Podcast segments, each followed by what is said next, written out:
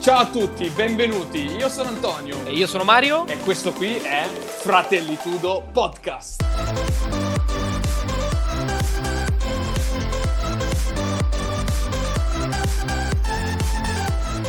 Settimana del tre agosto duemilaventi, episodio numero diciannove. Stai per ascoltare il finale della stagione uno del Fratellitudo Podcast. In questo episodio abbiamo parlato di cosa vuol dire affrontare un cambiamento nella propria vita, quanto sia difficile rispondere alla domanda «Cosa faremo da grandi?», scegliere per se stessi in una società così opprimente, quali sono i mezzi che abbiamo a disposizione. Con questo episodio andremo a concludere il primo ciclo del podcast, la prima parte di un percorso di vita. Se questo è il primo episodio che ascolti, ti ringrazio e ti consiglio di recuperare le altre puntate. Se invece hai ascoltato tutti gli episodi o anche solo parte di tutto il palinsesto, un ringraziamento ancora più forte, lo facciamo a te, perché hai dimostrato di aver voglia di metterti in gioco, accendere il cervello e ragionare su argomenti più o meno complicati. Grazie per essere ciò che sei con noi. Qualora ti fossi perso la live e vuoi sentire la replica, trovi tutto su YouTube. Iscriviti al canale Instagram del podcast, cerca Fratellitudo, segui le stories e i post per tutti gli aggiornamenti.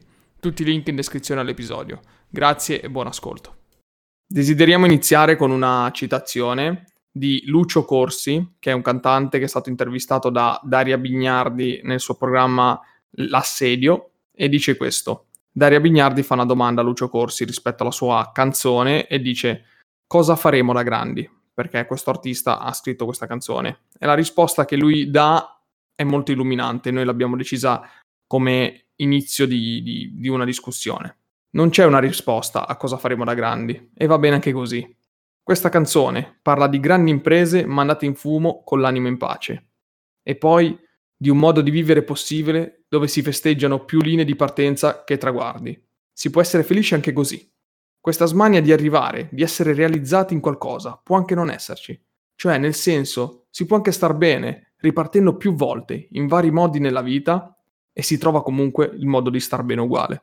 Ecco, con questo pensiero vogliamo iniziare una conversazione con Mario rispetto a quello che è successo comunque negli ultimi anni, nell'ultimo periodo, soprattutto eh, riguardo a questo podcast e riguardo alle live che facciamo su Twitch, perché non è facile parlare di cambiamenti, ogni il cambiamento ci, ci spaventa, è qualcosa che non fa parte della nostra vita, perché il nostro cervello e il nostro corpo è programmato per andare a risparmio energetico. Fin dall'antichità l'uomo ha sempre cercato di stabilirsi, di vivere in modo più tranquillo possibile, evitare le guerre, evitare cambiamenti drastici, vuole sempre stare nel posto più tranquillo. Allora noi ogni volta che ci dobbiamo affrontare un cambiamento, un passo in più fuori dalla nostra zona di comfort, è qui che diventa difficile, la scelta diventa complicata e non è facile, non è facile. Adesso faccio una domanda a Mario, quindi cosa vuol dire abbandonare un porto sicuro per ricominciare a navigare in acque sconosciute? Sai quello che lasci, ma non sai quello che trovi. Cosa ne pensi di questo ragionamento?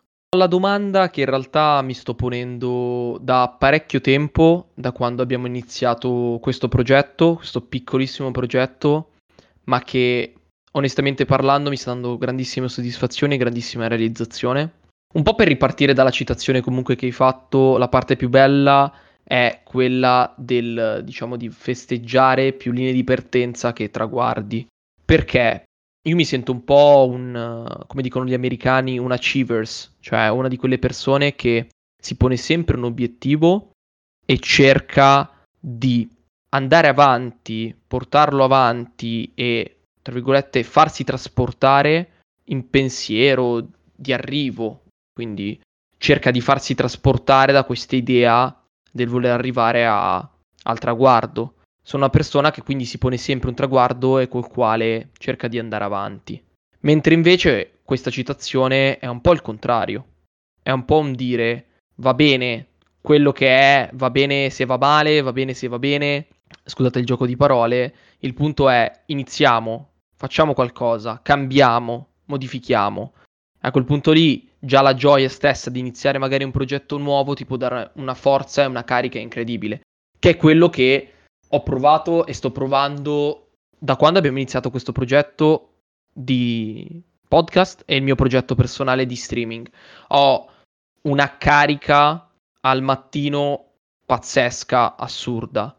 E per ricollegarmi alla domanda che mi hai fatto, cosa vuol dire lasciare un porto sicuro per, per andare verso acque inesplorate, secondo me è come nella vita, non è né bianco né nero, ma è tutta una via di mezzo, quindi sicuramente ci sarà della paura, come sicuramente ci sarà della gioia. A una risposta onestamente non ce l'ho, non ce l'ho e vorrei ragionare con te stasera su tutto quello che sono magari i pro, i contro, il volerlo fare, il non volerlo fare, il lasciare effettivamente un posto di lavoro per iniziare magari un'altra tipologia di carriera che può darsi come non può darsi da vivere o potrebbe liberarsi tutto una grassa nube di fumo. Ah, condivido il tuo pensiero perché non esiste una risposta giusta a una scelta di vita, non esiste che qualcosa sia a priori, se lo sapessimo tutti cosa succederebbe dopo, sapremmo tutti cosa scegliere prima. Questa è la base del, della scelta, però già il fatto di scegliere comunque ti dà quel senso di libertà e quel senso di forza. Il fatto che tu ti senta meglio nel, nell'avere un progetto personale, nel dedicare tempo a un progetto personale, questo sicuramente è qualcosa che ti fa accendere dei campanelli, perché ti dice che al di là del tuo lavoro hai qualcos'altro che ti fa sentire vivo e ti fa veramente vivere le giornate meglio, perché per quanto se ne dica la nostra vita è scandita dal tempo e il tempo decidiamo noi a cosa dedicarlo. Dobbiamo lavorare perché la società comunque ci impone di lavorare, perché se non lavori non puoi permetterti di vivere praticamente, quindi comunque devi farlo, però hai la possibilità anche in un mondo di, di questo tipo nel duemilaventi di poter mollare tra virgolette il lavoro stabile, il lavoro Eh, lavoro la Checco Zalone e magari a intraprendere un'avventura un po' più rischiosa che non sai bene come andrà, magari non, non andrà benissimo, non andrà neanche malissimo, però non sai bene se puoi vivere o no. Ma l- l'obiettivo qual è? La domanda ce la dobbiamo fare a priori, cioè non è cosa andare a fare, ma io devi fare la domanda a te stesso: io che tipo di persona sono? Cioè io sono un tipo di persona che sa quello che vuole o voglio diventare una persona che sa quello che vuole? Quindi c'è questo, c'è questo gioco di parole che è un po' complicato, ok? Però ci sono persone che nascono e sono consapevoli di quello che vogliono, hanno in mente il loro percorso. Ci sono persone che non hanno neanche in mente loro stessi come persone che sanno quello che vogliono. Quindi il primo step è capire che tipo di persona sei. E per capire che tipo di persona sei, devi confrontarti con quelli che ti guardano, con quelli che ti conoscono, con quelli che ti chiedono feedback attorno a te. Attorno a te le persone ti diranno che ti vedono più felice quando dedichi questo tempo a questi progetti, o quando fai queste cose ti, ti vedono più allegro, più, più contento, più felice. Quindi se attorno a te la realtà è questa, va coltivata. L'unica cosa che va fatto è fare una scelta intelligente. Ok, la scelta intelligente vuol dire studiare bene quello che attualmente il mercato ti offre, perché va bene inseguire i propri sogni, io sono primo a dire ci sta, insegui i tuoi sogni, però il tuo sogno deve essere un sogno realistico, e questa è una cosa di cui abbiamo parlato anche prima. Mi hai consigliato un video da andare a vedere, l'ho visto, dopo li consiglieremo tutti. È importante fare una scelta consapevole. Qui mi viene in mente un'intervista che avevo ascoltato su Talent Bay, che l'avevi ascoltata pure tu, di Stefano Versace. Perché mi è venuto in mente lui? Perché Stefano Versace, per chi non lo conoscesse, l'abbiamo già citato, è un italiano che è andato in America a vendere il gelato. E tu dirai, è andato in America a vendere i gelati, cosa fa? Adesso è miliardario praticamente. Non voglio dire che bisogna diventare miliardari, però lui cosa ha fatto? Lui è partito da essere un italiano squattrinato che, aveva, che lavorava in un bar, ha studiato il mercato americano e ha capito che in quel periodo mancava la gelateria, cioè le gelaterie erano meno presenti rispetto alla percentuale di popolazione. È andato in, è andato in America, si è studiata la, il mercato, ha aperto una gelateria ed è diventato miliardario aprendone altre. Se volete conoscere la storia, cercatevi Stefano Versace, Talent Bay su Spotify o Apple Podcast, eccetera. Questo per dire che se tu vuoi abbandonare il tuo posto di lavoro, lo puoi fare benissimo, ma prima ci vuole uno studio, ci vuole uno studio che sia supportato da numeri. Poi sai quanto io ci tenga la logica, la matematica e tutto. Quindi la prima cosa da fare è uno studio statistico. Capire, prima di tutto, quanto c'è di mercato, dove soprattutto va il mercato e cosa funziona e cosa non funziona. Perché la prima cosa è essere realistici. Bisogna essere realistici, capire quello che va e quello che non va. Quello che piace a te funziona, quello che vuoi far tu funziona, potrebbe funzionare, se ci dedicassi più tempo funzionerebbe, sì o no.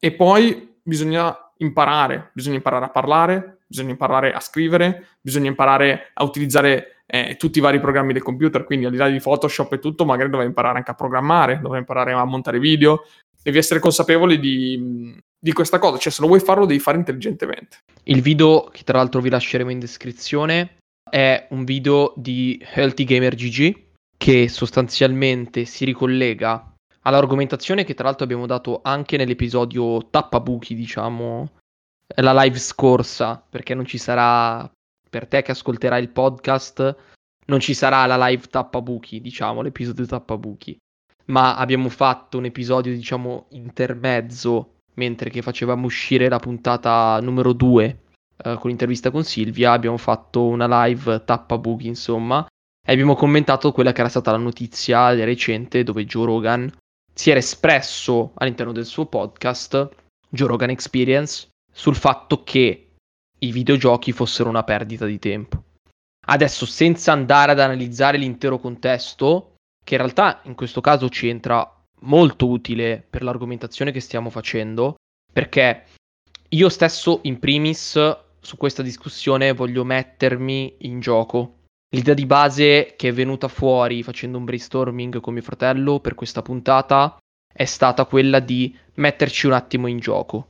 Io stesso sto pensando di cambiare, quindi di variare e di abbandonare il mio posto di lavoro per iniziare una nuova tipologia di carriera, che potrebbe essere anche questa qua dello streaming. E a proposito di questo, è, mo- è strettamente legato a quello che Joe Rogan appunto definiva come perdita di tempo, cioè videogiochi. Questo video, tutto questo per tornare al video citato, è di questo progetto di AltigamerGG, dove eh, uno psicanalista, il dottor K, tratta sostanzialmente come risposta, avvale l'idea di Joe Rogan sul fatto che i videogiochi siano una perdita di tempo, ma lo dice in un modo diverso.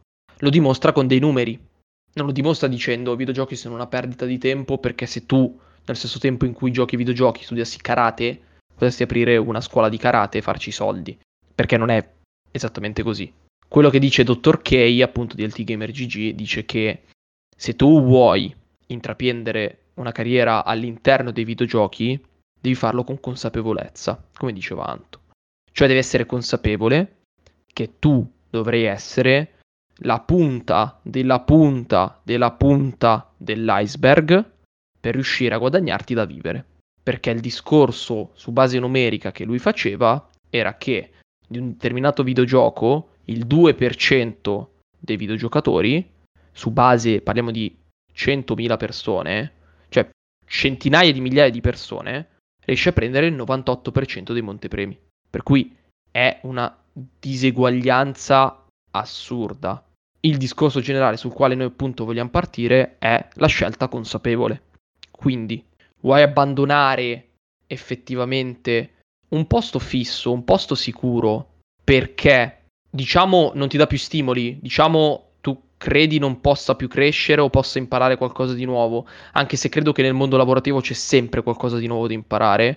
Per intraprendere una nuova tipologia di carriera, fallo con consapevolezza. Punto. Analizza prima il mercato, capisci se effettivamente c'è uno spicchio, se c'è un posto per te per poter entrare e per poter effettivamente guadagnarci da vivere, perché alla fin fine sempre di lavoro parliamo, per cui tutto torna all'interno del sistema monetario.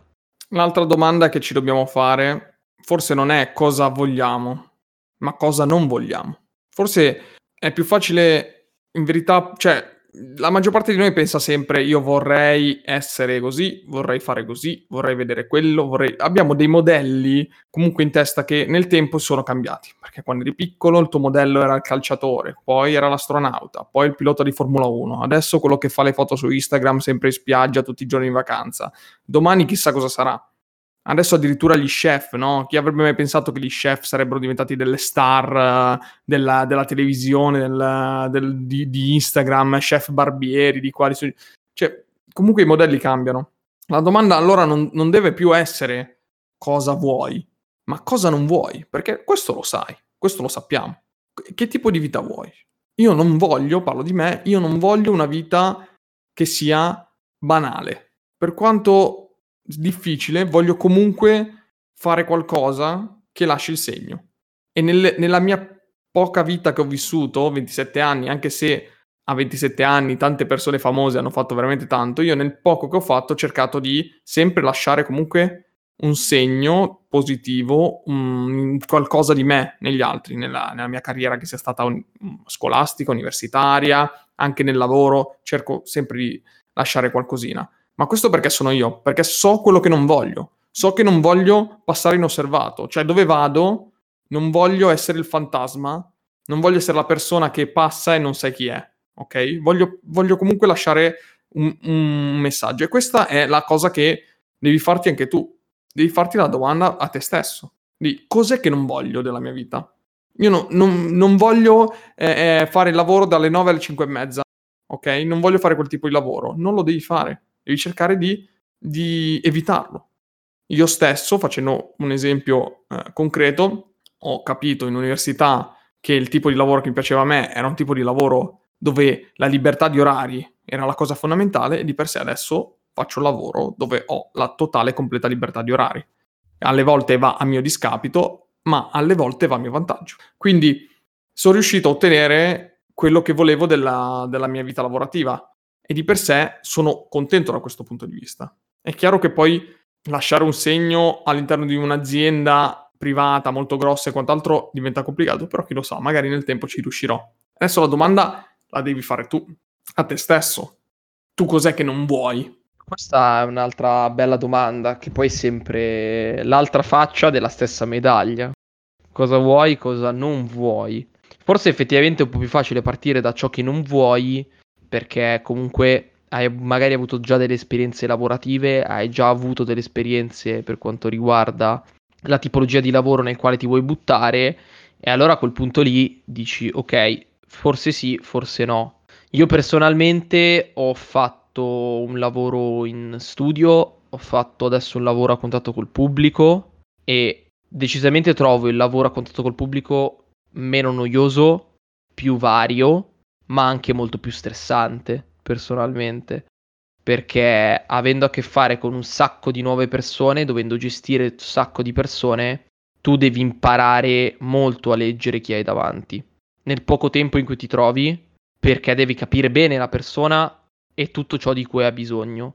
Parlo principalmente ovviamente del mio lavoro in questo momento, facendo il progettista all'interno di un grosso centro commerciale come Ikea, per cui dove tu progetti in tempi strettissimi devi effettivamente capire e massimizzare tutto ciò che il cliente può dirti e non dirti.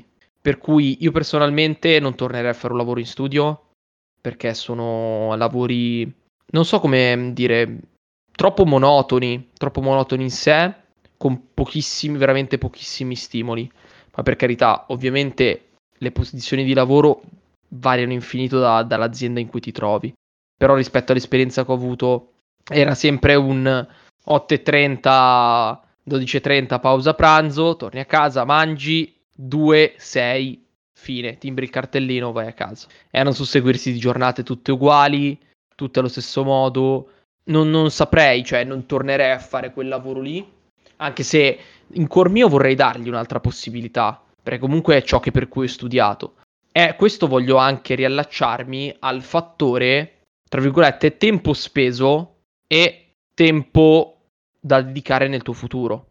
Per cui, come personalmente non vorrei tornare a fare un lavoro in studio, una piccola parte di me vuole dargli ancora una possibilità, per il semplice fatto che ho studiato quel lavoro lì, tecnicamente sono portato per fare quel determinato lavoro. In un certo senso ovviamente anche l'università non è che ti insegna una sola tipologia di lavoro o un solo tipologia di posto, ti insegna un metodo, però tecnicamente, diciamo, sulla carta io ho studiato per fare quella tipologia di lavoro, e abbandonare anche quella strada è quasi, mi sento quasi sconfitto nel dire ok, io ho speso comunque cinque anni di superiori, tre anni di università, e in un certo senso avrei potuto non farlo e iniziare comunque a, a un'altra tipologia di carriera, in un certo senso. Se, anche se, cioè, la conoscenza non è mai buttata, eh, parliamoci chiaro, tutto ciò che tu hai imparato ed assimilato non è mai sprecato,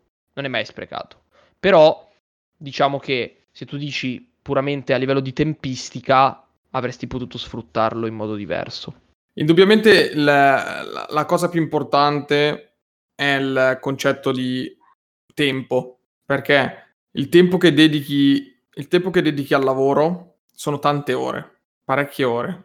Tu dedichi parecchie ore al lavoro, però allo stesso tempo eh, puoi dedicare quel tempo per un tuo progetto personale. Puoi scegliere di dedicare quel tempo per un tuo progetto personale. Quindi, e qui si fa la domanda, se tu il tempo che dedichi per il lavoro lo dedichi per te stesso, riusciresti a raggiungere comunque un risultato? Secondo me sì. E io di questo sono fermamente convinto, perché comunque abbiamo tanti esempi in giro e ci sono tante persone che mi vengono in mente e vedo che se, se tu prendi del tempo personale e lo, lo sviluppi per crearti un progetto, riesci a fare la differenza, perché lo, lo vedo anche con il nostro podcast. Noi comunque lavoriamo e la maggior parte del tempo la passiamo a lavoro.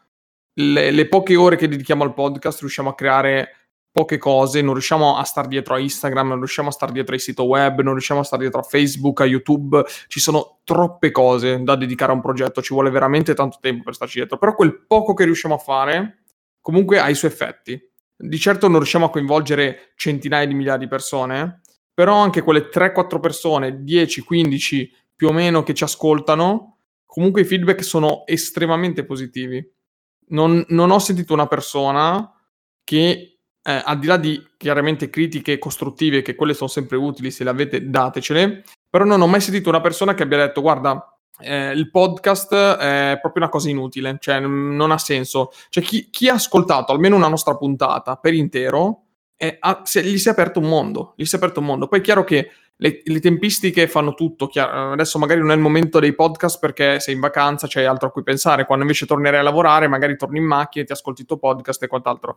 Però questo per dire che cosa? Che se in verità avessimo più tempo da dedicare a questo progetto per sviluppare nuove eh, cose, non so, nuovi progetti audio, nuovi, nuove rubriche, anche pensare a nuove cose, cioè pensare anche a nuove idee, ragazzi, non è scontato. Cioè adesso viviamo in, un, in un'epoca dove la maggior parte dei creatori di contenuti, tra virgolette, si fanno dire dagli altri cosa fare. Questo non è essere creatori di contenuti, questo è essere riproduttori di contenuti. Cioè tu ti fai dire dagli altri cosa devi fare, no? Adesso va di moda fare le reaction ai video, allora io faccio le reaction ai video. Va di moda fare quello, allora io faccio quello. Cioè tu non sei un creatore, tu non stai creando nulla, tu stai, stai semplicemente eseguendo quello che gli altri ti dicono di fare. Cioè anche quello non è, non è più, è la morte della creatività anche quella. Quindi eh, bisogna anche trovare il proprio equilibrio, fare delle domande a se stessi e dire ma se io dedicassi questo tempo che sto dedicando al lavoro ad altro, mi sentirei ugualmente soddisfatto, se non meglio? Beh, eh, vale la pena pensarci, vale la pena pensarci perché mh, è importante il tempo che, che si dedica, perché adesso sei una persona con una determinata età, con un determinato mercato. Fra dieci anni ci sarà una stessa persona con la tua età che avrà quel mercato lì. Quindi determinate cose vanno fatte in determinati momenti della vita, purtroppo, perché... Come il buon Mario sa, ci ha fatto una bella scalettina che magari ci spiega sul tempo e la, la disponibilità, crea delle problematiche il tempo. La prima cosa, facendo brainstorming, che mi è venuta in mente parlando di questo argomento, è uh, la tabella, l'ho chiamata la tabella dell'età, ok? Non so da dove arrivi, non so quale effettivamente sia il suo utilizzo, chi l'abbia creata, sarò onesto. Però è quella tabella tre per tre sostanzialmente, che riporta sulle colonne il tempo, i soldi e l'energia, e sulle righe invece riporta l'età, sostanzialmente ragazzo, adulto, anziano. E questa tabella ti dimostra sul concreto come tu a livello di tempo, soldi ed energia non riesca mai a raggiungere il cento per cento del tuo potenziale all'interno della vita umana, che in un certo senso è triste, ma ti apre gli occhi da un'altra parte. Perché quando tu sei ragazzo hai il cento per cento del tempo perché vai a scuola, hai il cento per cento dell'energia perché sei giovane, ma non hai soldi, perché non hai un guadagno, non hai un lavoro. I tuoi soldi derivano da, da, dai tuoi genitori prevalentemente. Quando invece tu sei adulto, quindi sostanzialmente una fascia d'età in cui lavori e comunque diciamo ti puoi mantenere da solo, tu hai il cento per cento dei soldi, ovviamente più o meno parlando, comunque hai a disposizione un budget monetario, hai a disposizione energia perché sei comunque abbastanza giovane, ma non hai il tempo perché lavori quaranta ore a settimana, se non di più. E poi successivamente, il passo successivo è quando sei anziano, dove tu hai il tempo perché magari sei in pensione, hai i soldi perché comunque la pensione ti sei fatto magari il tuo mazzo durante quaranta anni di lavoro e magari sei arrivato alla pensione, quindi i tuoi soldi te li puoi godere, ma non hai energia perché sei anziano. Per cui questo un po' riflette un po' il dilemma dell'essere umano, ok? Dell'essere umano in questa società, per il quale, diciamo, nasce, cresce, lavora e muore, sostanzialmente. Sembra un po' brutto da dire. Per cui riflette un po' quello che tu non riuscirai mai a concludere a livello di cento per cento del tuo potenziale, quindi cento per cento dell'essere umano. E questo un po' dovrebbe fare aprire gli occhi, far capire che fin quando tu hai magari la possibilità di buttarti, perché sei giovane, perché hai n possibilità, perché magari in questo momento non hai una famiglia da mantenere, hai magari la possibilità che i tuoi genitori possano ancora sostenerti, se per un piccolo periodo tu non hai un reddito, hai la possibilità di magari esserti messo da parte un po' di soldini durante un lavoro che magari ora non vuoi più fare, a quel punto lì puoi mantenerti con quello, eh, almeno per un po' di tempo ovviamente, fino a quando puoi darti uno, comunque una scadenza. E quindi un po' la tabellina è la prima cosa che ho pensato, perché mi riporta un po' a quelle che sono le scelte consapevoli, come dicevamo prima. Cioè, ha senso farlo ora, quindi magari a quest'età ha senso farlo, perché comunque hai l'energia di poterlo fare, hai l'energia, hai il tempo e hai i soldi magari, riuscirai magari a raggiungere un buon stipendio, un buon sostentamento, riuscirai finalmente a raggiungere questo fantomatico cento per cento? E questa forse è un'altra ottima domanda. E un altro pensiero che va fatto in questi momenti è: mollare il lavoro cosa vuol dire? Mollare il lavoro per la società, per le persone che ti guardano, vuol dire essere giudicato. Vieni giudicato come una persona che resputa nel piatto in cui hai mangiato, come una persona che ha sprecato un'occasione, una persona che ha trovato il posto di lavoro che poveri, povere persone che cercano lavoro e tu, tu lo rifiuti. Io n- non la penso troppo così. Penso che il mondo del lavoro sia ampio e ci sia tanto lavoro. La verità è che le persone non sono specializzate per fare tutti i lavori. Quindi chiaramente la maggior parte delle persone che magari non sono istruite non, non riescono a trovare più un lavoro facilmente, ma più ti specializzi in un settore, più ti specializzi in varie cose, più il lavoro lo puoi trovare. Quindi rifiutare un posto non è per forza una mancanza di rispetto verso gli altri, no? Come quando si dice non, non ti piace quel cibo, no, lo butti e hai fatto un dispiacere ai poveri bambini africani. Io sono il primo a dire che mi spiace per la loro condizione e sono il primo ad aver fatto beneficenza per gli altri, però eh, non è il fatto che se io ho fatto questo gesto qualcuno si sentirà meglio, purtroppo. Magari fosse così, magari mollassi io il lavoro e lo trovasse qualcun altro, anzi probabilmente sì, perché se io mollo il mio lavoro sì, si crea un, un'opportunità. Quindi comunque questo per dire che la società ci giudica e ci giudicano le persone che siamo attorno, e noi siamo, essendo esseri sociali, essendo persone sociali, siamo molto influenzati dal giudizio degli altri. Quello che va fatto è un ragionamento di scelta, scelta di vita. Quando compiamo delle scelte dobbiamo essere consapevoli che siamo noi a farle, perché nel momento in cui non scegliamo vuol dire che qualcun altro sta scegliendo per noi.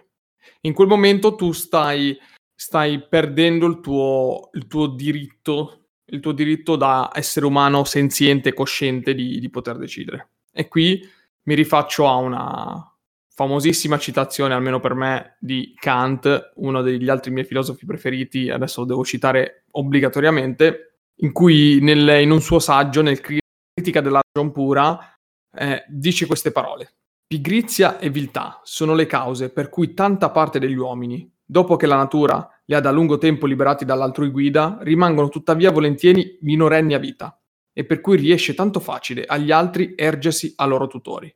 È così comodo essere minorenni. Se ho un libro che pensa per me, un direttore spirituale che ha coscienza per me, un medico che valuta la dieta per me, non ho bisogno di sforzarmi. Non ho bisogno di pensare se sono in grado di pagare, altri si assumeranno questa fastidiosa occupazione al mio posto. E questo fa sì che la stragrande maggioranza degli uomini ritenga il passaggio allo stato di maggiorità oltre che difficile, anche molto pericoloso.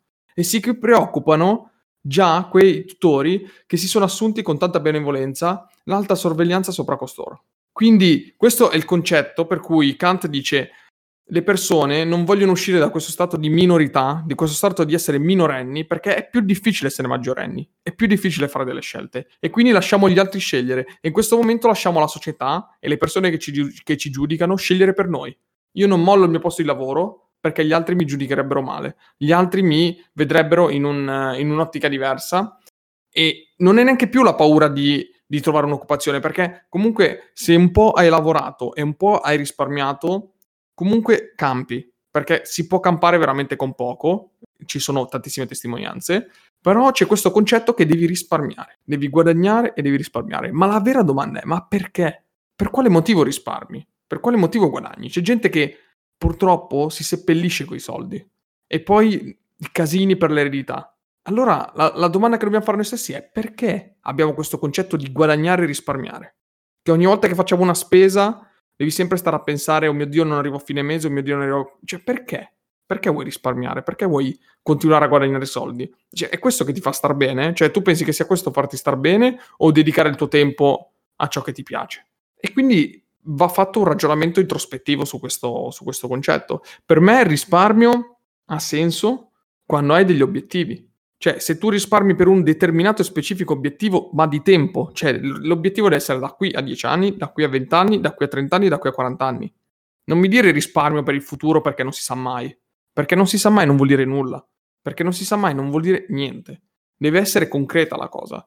Tu devi sapere, devi sapere quant'è, qual è il tuo stile di vita, com'è il tuo stile di vita, quantificare il tuo stile di vita e avere quello che ti serve per star bene. È inutile rinunciare a tante cose, ok? Chiudersi in casa per fare chissà quale risparmio, che, che poi non ti godi la vita, non ti godi le, le persone che ti stanno attorno, non ti godi le amicizie, le uscite, le mangiate, le, le corse fuori, cioè ognuno ha le sue passioni, però devi goderti queste cose. E questo si rifà soprattutto sul lavoro, perché se tu passi la maggior parte del tempo a lavorare, a un lavoro che non ti piace solamente per guadagnare quei pochi spiccioli che tanto non ti faranno diventare ricco, perché nessuno di noi diventerà ricco, a meno che non riesci a creare qualcosa di talmente innovativo alla, alla Mark Zuckerberg, nessuno di noi diventerà ricco.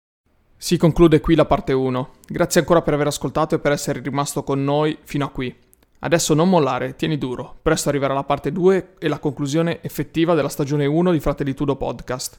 Non puoi perdertela. Seguici su Instagram per rimanere aggiornato. A presto.